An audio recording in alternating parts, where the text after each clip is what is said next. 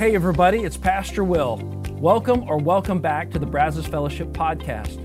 Thank you for listening today. And at the end of this episode, please take a moment to subscribe to this podcast if you aren't already. But more importantly, I hope the following presentation inspires you to take the next step in your faith journey. Enjoy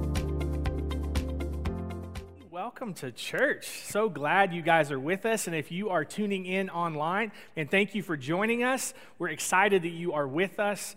You might be wondering, where is Pastor Will? Well, his daughter, Allie, is actually getting married this weekend. And so, yeah, they're together celebrating as a family with Zach and Allie and their wedding. So that's exciting. But he's going to be back next Sunday, continuing the series we've been in called Renovating Your Heart. And he's been walking us on this journey of us having this personal and spiritual transformation where we begin to look more like Jesus. It has been so good and so challenging already in the first couple of weeks. And so you're going to want to be back next week for sure. But also, if you've missed any of those weeks, you can go to our website at brazosfellowship.com. You can get caught up on any of those messages. Just click on the watch tab. And you may not know this, but we have a podcast here at Brazos Fellowship and what we do is we take our Sunday message and we turn it into a podcast so that I could stand up here and say, We have a podcast here at Brazos Fellowship. But if you would like that delivered to your phone every week, you can just search for Brazos Fellowship on your favorite podcast app and you can get that sent to your phone. It's magic. I don't know how it works. It just shows up. If you listen to podcasts, it just like poof, there's a new one on my phone. I don't know how that happened. I guess it's like technology or something. If we haven't had the chance to meet yet, my name is Chris. I am the college pastor here at Brazos Fellowship. I've been on staff for a little over eight years, and normally on Sunday mornings, I get to be up there in the balcony. There's a camera up there. Everybody say hi, Rocco. Yeah. Rocco's up there, and there's lights and a camera, and I get to be up there hosting our 10 o'clock stream for our online service, which I love so much. It's been really, really cool to see what God has done in the last 18 months as we've had the opportunity to enter into your living room and be with people in their homes with our online stream. I have loved it so much. I also love the chance to get up here and share with you this morning. So, man, it's good. I, I want to show you a picture of my family because, well, I like my family a lot. And so here is my family. So, my wife Alicia and I have been married for, it'll be 12 years in August. And we have two little girls. Landry is five, and she just graduated from pre K. So we have another graduate in the house. We're excited about that. And then Campbell is three. Being a husband and a father is for sure my most important and most challenging role, for sure. But I love it so, so much.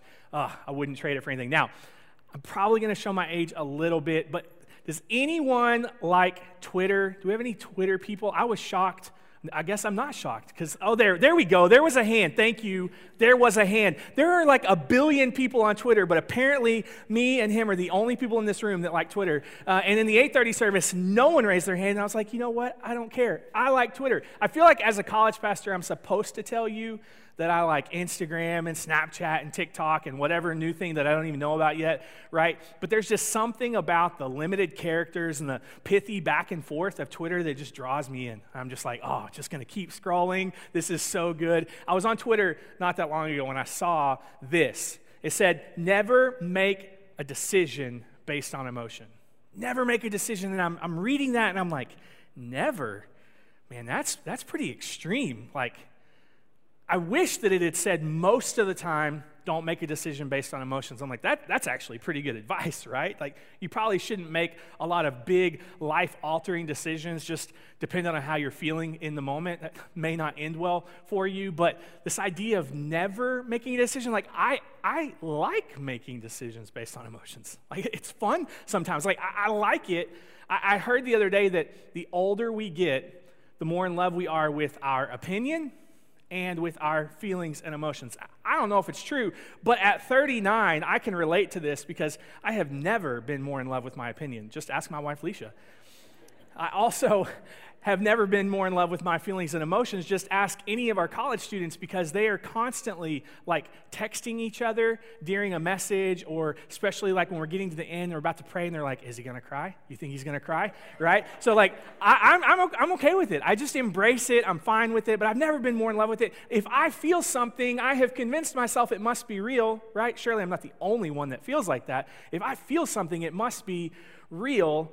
And so it doesn't matter if the facts say different, like, eh, get out of here with those facts. It doesn't matter if my wife tells me differently. It's like, no, I feel it, it must be real. Why is any of this relevant? This is relevant because today I want to look at a letter that is written to some first century Jewish believers. And they are in this moment kind of crisis where they have some important decisions they need to make about their future, about their trajectory, about what is happening in their life, and, and their emotions, how they're feeling, is actually the lens they're looking through to make these decisions.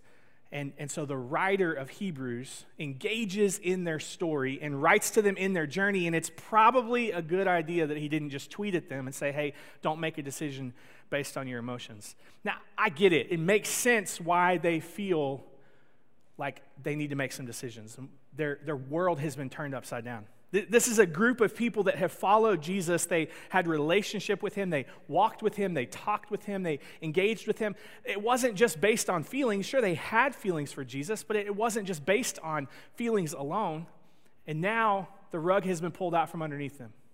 Because one minute Jesus was here, and the next minute Jesus is gone, and they're starting to face all of this persecution, and there's all of this confusion and chaos, and their friends and their family and their coworkers, some of them are losing their life simply because they believe that Jesus is God. And so they have come to this place and they're huddled together and they're starting to ask this question Is it worth it? Like, is, it is it worth it for us to continue down this path? Is it worth the struggle? Is it worth the pain? Is it worth the confusion? And so the, the writer of Hebrews meets them in their journey and writes this letter to say, hey, I get it. You're feeling overwhelmed. You're feeling like you maybe want to throw in the towel, like maybe, maybe you want to give up. Like, I, I get it, but I need you to understand something. You are not alone. You're also not the first group of people that have come to this moment and had these kinds of questions and these kinds of struggles. And so the writer of Hebrews begins to tell story after story after story of these, these heroes of faith. These are people that these first century Jewish believers would know well. Like when you mention their name, they're like, oh, yeah, I, I've heard that story before. And so when we pick up this trip down memory lane, it's in Hebrews chapter 11, verse 8, and it says this. It was by faith that Abraham obeyed when God called him to leave home and go to another land that God would give him as his inheritance. He went without knowing where he was going. And even when he reached the land God promised him, he lived there by faith. For he was like a foreigner living in tents, and so did Isaac and Jacob, who inherited the same promise. You see, in Hebrews chapter 11, Abraham is mentioned more than any other hero of faith. In fact, the writer goes into quite a bit of detail unpacking Abraham's story and his journey. And this is in an attempt to connect Abraham's story with the story of these first century Jewish believers and remind them, like, hey, Abraham, this, this, hero of faith, this guy that you look up to, this guy that you admire, he didn't have it all figured out. He, he didn't have all of the details. He didn't even know where he was going, but he said yes. He said yes, and he set out on this journey. And so the writer is encouraging these believers hey, keep following Jesus. I know that your emotions are playing into this. I know you're struggling with this decision, but keep following Jesus. How did Abraham come to this place where he could say yes? Romans 4 3 gives us a little bit of insight. It says this Abraham believed God, and God counted him as righteous because of his what? Because of his faith. He believed God. So, if faith is the reason that Abraham can say yes, then what is faith? Like our working definition this morning of faith, is let, us use this. It's going to be this faith is to be persuaded or convinced. To be a person of faith means that you're persuaded of something, that you're convinced that you can put your trust in something outside of your control. It's, uh, it's kind of like this stage, okay? Me standing on the stage, you sitting in your seats or, or sitting in, on your couch at home. Like, I put faith in the fact that this stage is going to hold me up, right? Now, there's, there's evidence to support that. Like, we all saw the band and Megan out here a little while ago. It held them up just fine, so it's probably going to hold me up.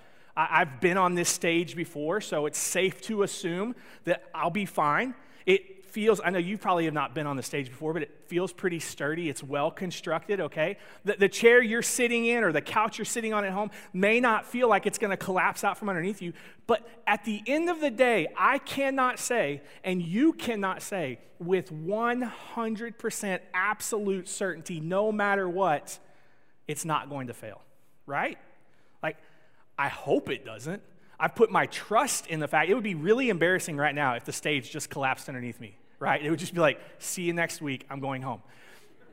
But we put our faith in something that we can't control because we've been convinced, we've been persuaded. It's like this divine persuasion. So let's read Hebrews chapter 11, verse 8 again about Abraham. It says this It was by faith by divine persuasion, Abraham believed that God could be trusted. And so, because he believed that God could be trusted, Abraham obeyed when God called him to leave home and go to another land that God would give him as his inheritance. Check this out. He went without knowing where he was going. He set out on this journey and he had no idea where he was even headed. But he trusted that God was good. He was convinced that God was for him. He had come to this place where he was persuaded that God was with him and that the companion he was traveling with was going to get him where he needed to go. Now, I think a lot of times I, and, and maybe all of us can relate to this, I, I assume some things about God. I think sometimes I assume that if I, if I check the boxes, if I do what I'm supposed to do, right, if I, I'm nice to my neighbor, if I read my Bible a few times a week, if I show up or tune in to the Sunday service, or, or if I pray before my meals, that somehow the collection of all of those things will come together in the way that I engage with God. And I'm just, I'm going to have clarity. Things are going to make sense. I'm going to know what to do and when to do it. There are going to be just as many answers as there are questions. The path in front of me is going to be illuminated, and I'm just going to know what to do and where to go. If you've been following Jesus for any amount of time, you're like, Chris, it doesn't work that way, right? Like sometimes it does, but sometimes it doesn't. Implicit in this idea of faith is that even though we don't understand, we still choose to trust. Even though we don't have all of the answers, we're still persuaded and convinced that God is good and God is with us. And so, this is what the writer of Hebrews is doing saying, Hey, I get it. It's hard. Emotions are high. You feel like everything you knew has changed. There's a culture war going on. Your, your, friends and family are losing their houses. Some of them have lost their lives. Some of them have lost their jobs. You're feeling the weight and the pressure of what's going on around you. It feels like people who used to be friends are now turning on each other. Does that sound familiar? I'm not standing up here pretending that I know what your story is or what your journey has been or even what the last 18 months have looked like for you. And I'm definitely not making light of any of those things. And some of my friends and family have been deeply impacted by COVID, by the economy, by the job market, by the housing market. But I think that sometimes I need a reminder, I need to take a step back. And I need to recognize and I need to remember that there are people around me that are experiencing a lot of the same things that I'm experiencing. And I convince myself that I'm all alone. And I convince myself that I'm just out lost at sea, wandering with no hope and no tether. But I need to remember that if I'll just open up a little bit, that God has already surrounded me with people. And even more than that, if it, that is not encouragement enough, He also has given us this amazing example of all of these people who have come before us, that have walked this path already. They have blazed a trail, they have set an example of what it looks like for us that when emotions are high, that when we're struggling, that when we're frustrated, that when we feel confused and we don't have the clarity that we need, they have already shown us what it looks like to trust God anyway. I'm not talking about blind faith, okay? Blind faith is this idea that um, I believe in something even without reason. Even though everything says to the contrary, I still choose to believe it just because I want to. Just because my grandmother said it was true, I haven't looked into it or experienced it myself. I just choose to believe it just because. That would be what blind faith is. But I'm not talking about blind faith. Uh, let me illustrate it like this I, have had shoulder, shoulder surgery, and I went to see the orthopedic surgeon, and he pulled out a copy of my MRI, a picture of my MRI. He's like, This is your shoulder. And I was like, Yeah, that's why I'm here. And he's like, Here's, here's the problem and I was like, Yes, Doc, exactly. That, that's exactly what I thought the problem was. That's back here, right? And he's like, No, actually, it's up here. And I'm like, Okay, fine, I'll let you do the talking. And then he begins to explain what's wrong with my shoulder and what we're going to do about it. He's like, You tore your labrum and we need to do a bicep tenodesis where we detach your bicep from your labrum. We're going to put a screw in your shoulder. We're going to anchor your bicep to the screw in your shoulder. We're going to clean it up. We're going to anchor your labrum back to your shoulder where it actually is supposed to be in the first place. And then we're going to stitch you all up. We're going to put you in one of those cool immobilization slings with a big pad. And uh, you're not going to be able to move your arm for eight weeks. Can't even lift your toothbrush, okay? Have you ever tried to brush your teeth with your non dominant hand? I was actually thinking about this this morning while I was brushing my teeth, and I was like, oh man, I remember. Oh, that bad memories, okay? If you haven't done it, try it and then let me know how it goes, okay? Uh, I already know the answer. But he, he goes and he, he's like, you're going to have to do all this stuff. There's going to be all this PT. And then he finishes talking, and I look at him and I'm like, Docker, are you sure we have to do all of this? And he just looks at me, he's like, This is what I do. I said, Okay, sign me up. I decided to put my shoulder in the hands of a specialist because that's what he does. Let me tell you a little bit about what God does. God guides people, God leads people, God walks with people, even when we don't understand how it works. Even when we can't figure out how we're going to get from where we are to where we're supposed to be, God is with us. Psalm 139 tells us that He charts the path before us and He tells us where to stop and rest. Proverbs 16 9 says this We can make our plans, right? We're good at making plans. I have my college plan, my career plan, my family plan, my five year plan, my 10 year plan, my retirement plan, right? All of these plans, my trajectory is headed this way. And then God's like, actually, like, here I've determined your path, and it, this is the direction that I want you to head. Like we can make all of these plans, but God determines our path. God has been guiding people for thousands of years. That's what He does. He's good, He can be trusted. He's the beginning and the end and everything in between. God is the creator of the universe, and it says he holds the universe in the palm of his hands, that he breathed the stars into existence. And even in the midst of all of that, he knows the exact number of hairs on your head right this moment because he holds you together with his thoughts. God can be trusted. And so maybe it's not so crazy to think that when God says move, or God says, stay, and we ask Him, okay, but how long is this going to take? And we feel like He doesn't give us a clear answer, that we don't let that deter us. So I looked at the doctor. I said, open me up. I'm putting my shoulder in the hands of a specialist. I don't know how we're going to get there. I don't know what the path is going to look like. I can't even spell all of the words of what you explain need to happen but I trust you because that's what you do. And I'm convinced, I'm persuaded after talking to you that I'm going to be better off on the other side of this journey than I am standing here right now. And so I put my faith in you, I put my trust in you. Why are we so quick to put our trust and our faith in doctors? In our family, our friends, our community, people who tell us what our life should look like or what our trajectory should be or what our path should be. We're so quick to put our hands, eh, our life in their hands, but yet we struggle so much to do this with God.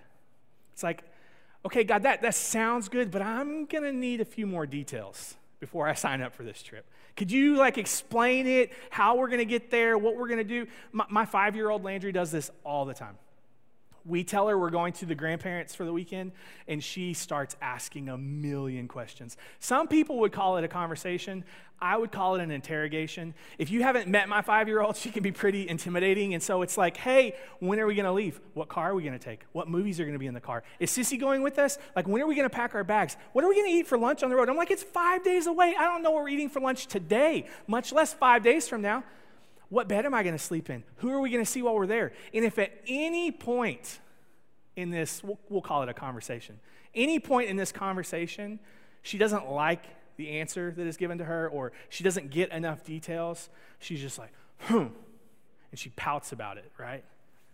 I do this all the time with God.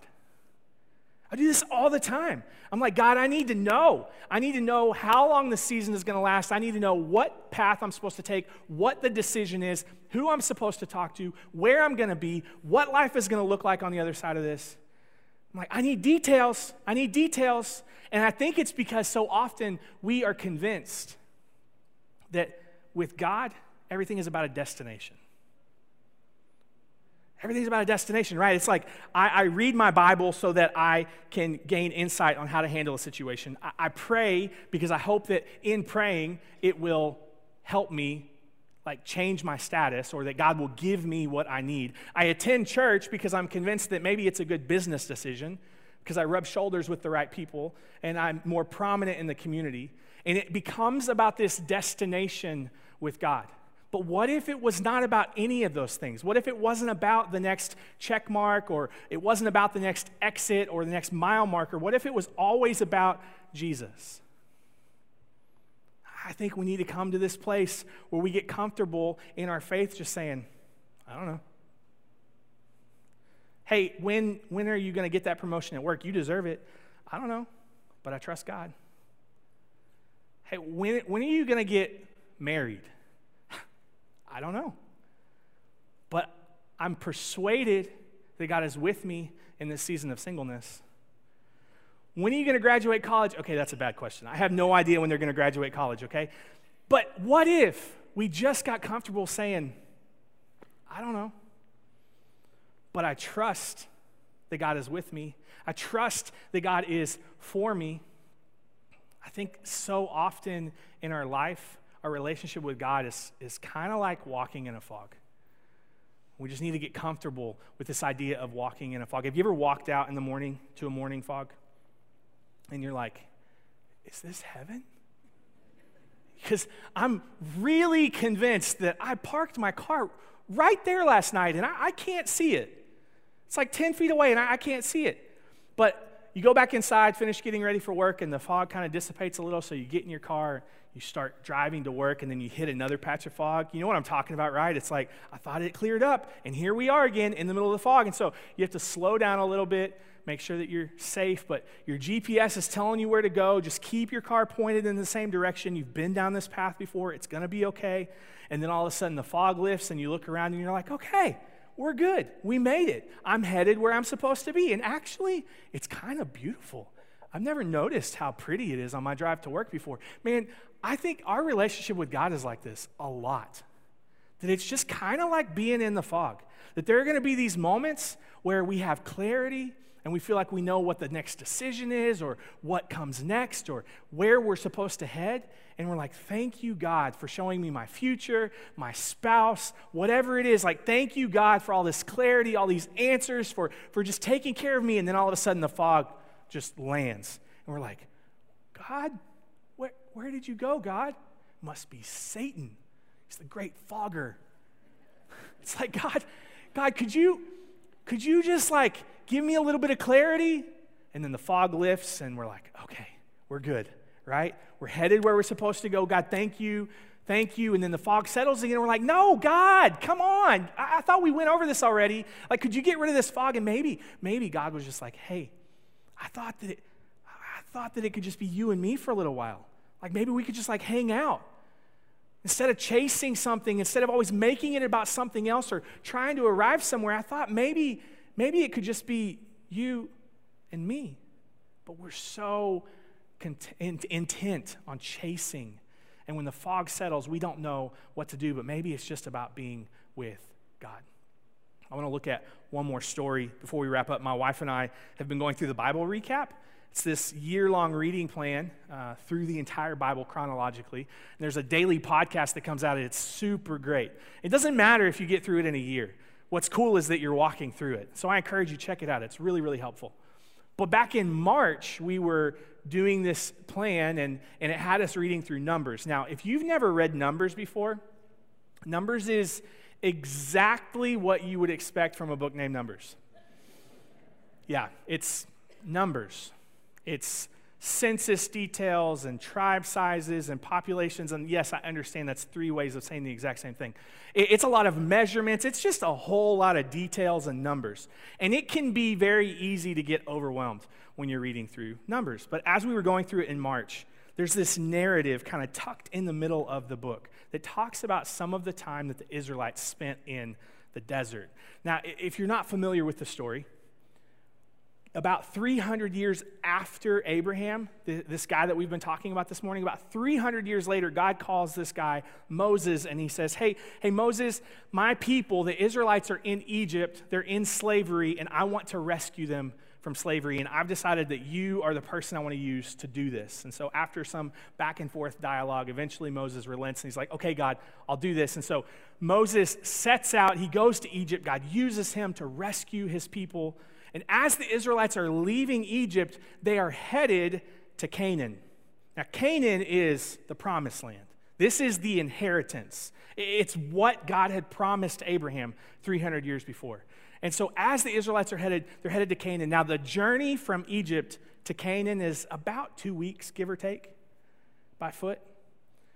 The Israelites took 40 years to get from Egypt to Canaan man, I don't care how slow you walk, they got lost, right?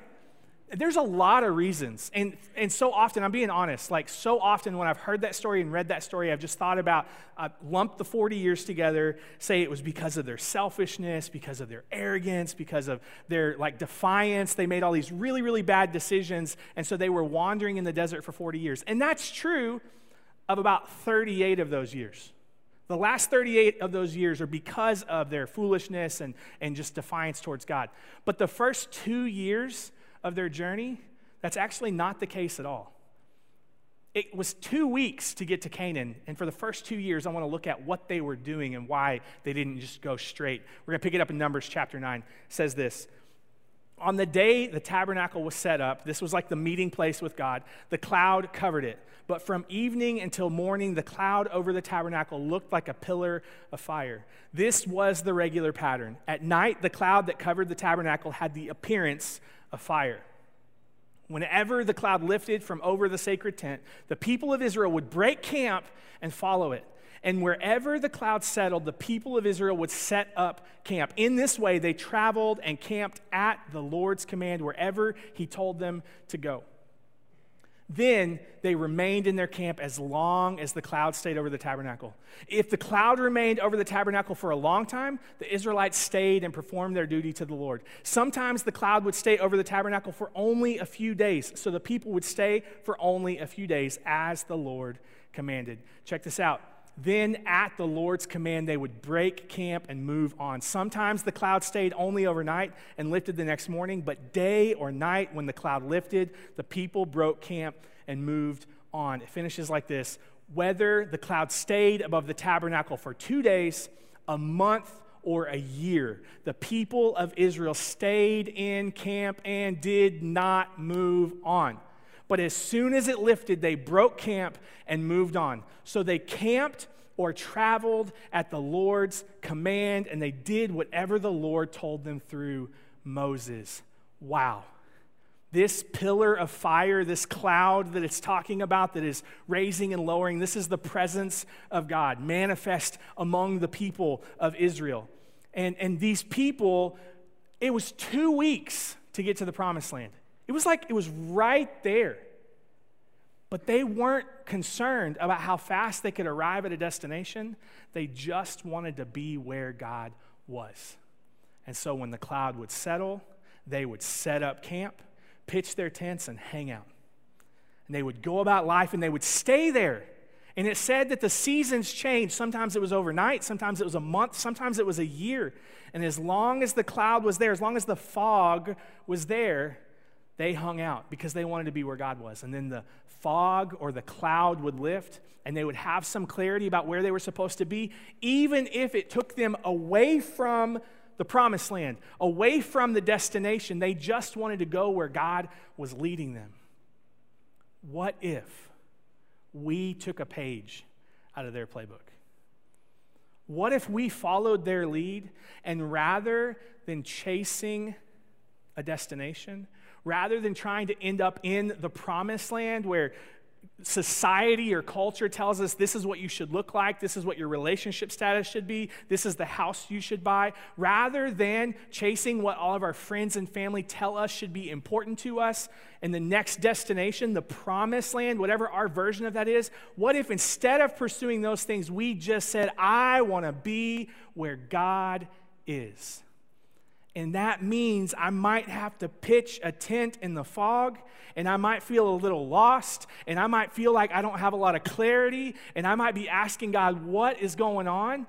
But if this is where God is, this is where I want to be. I'm not saying God doesn't give us clarity. I'm not saying that. Absolutely, I think God gives us clarity. When I met my wife, Felicia, no joke, the first time I saw her, instantly I knew that's the girl I'm going to marry felt like God made that abundantly clear to me. When I came on staff here at the church, this was not my promised land. I'll be honest, okay? This was not my plan. I had made my plans, but the Lord had determined my path. I was pursuing something else. And when I got the opportunity and offered, I took like two and a half months to decide. But as I prayed about it, man, the fog lifted. God gave me clarity and said, This is what I have for you. I definitely believe God gives us clarity, but I also believe that there are going to be seasons and moments and times where we need to be comfortable in the uncertainty, in the fog, where maybe we feel like we're by ourselves, that God isn't with us anymore. And I'm here this morning to remind you, just as the writer of Hebrews is reminding all of us, you're not alone. Be persuaded be convinced that God is good, that He is with you, that He is for you. It has always been about Jesus. It's always been about Jesus. And so, what if today we came to this place where we could just be still and know that He's God?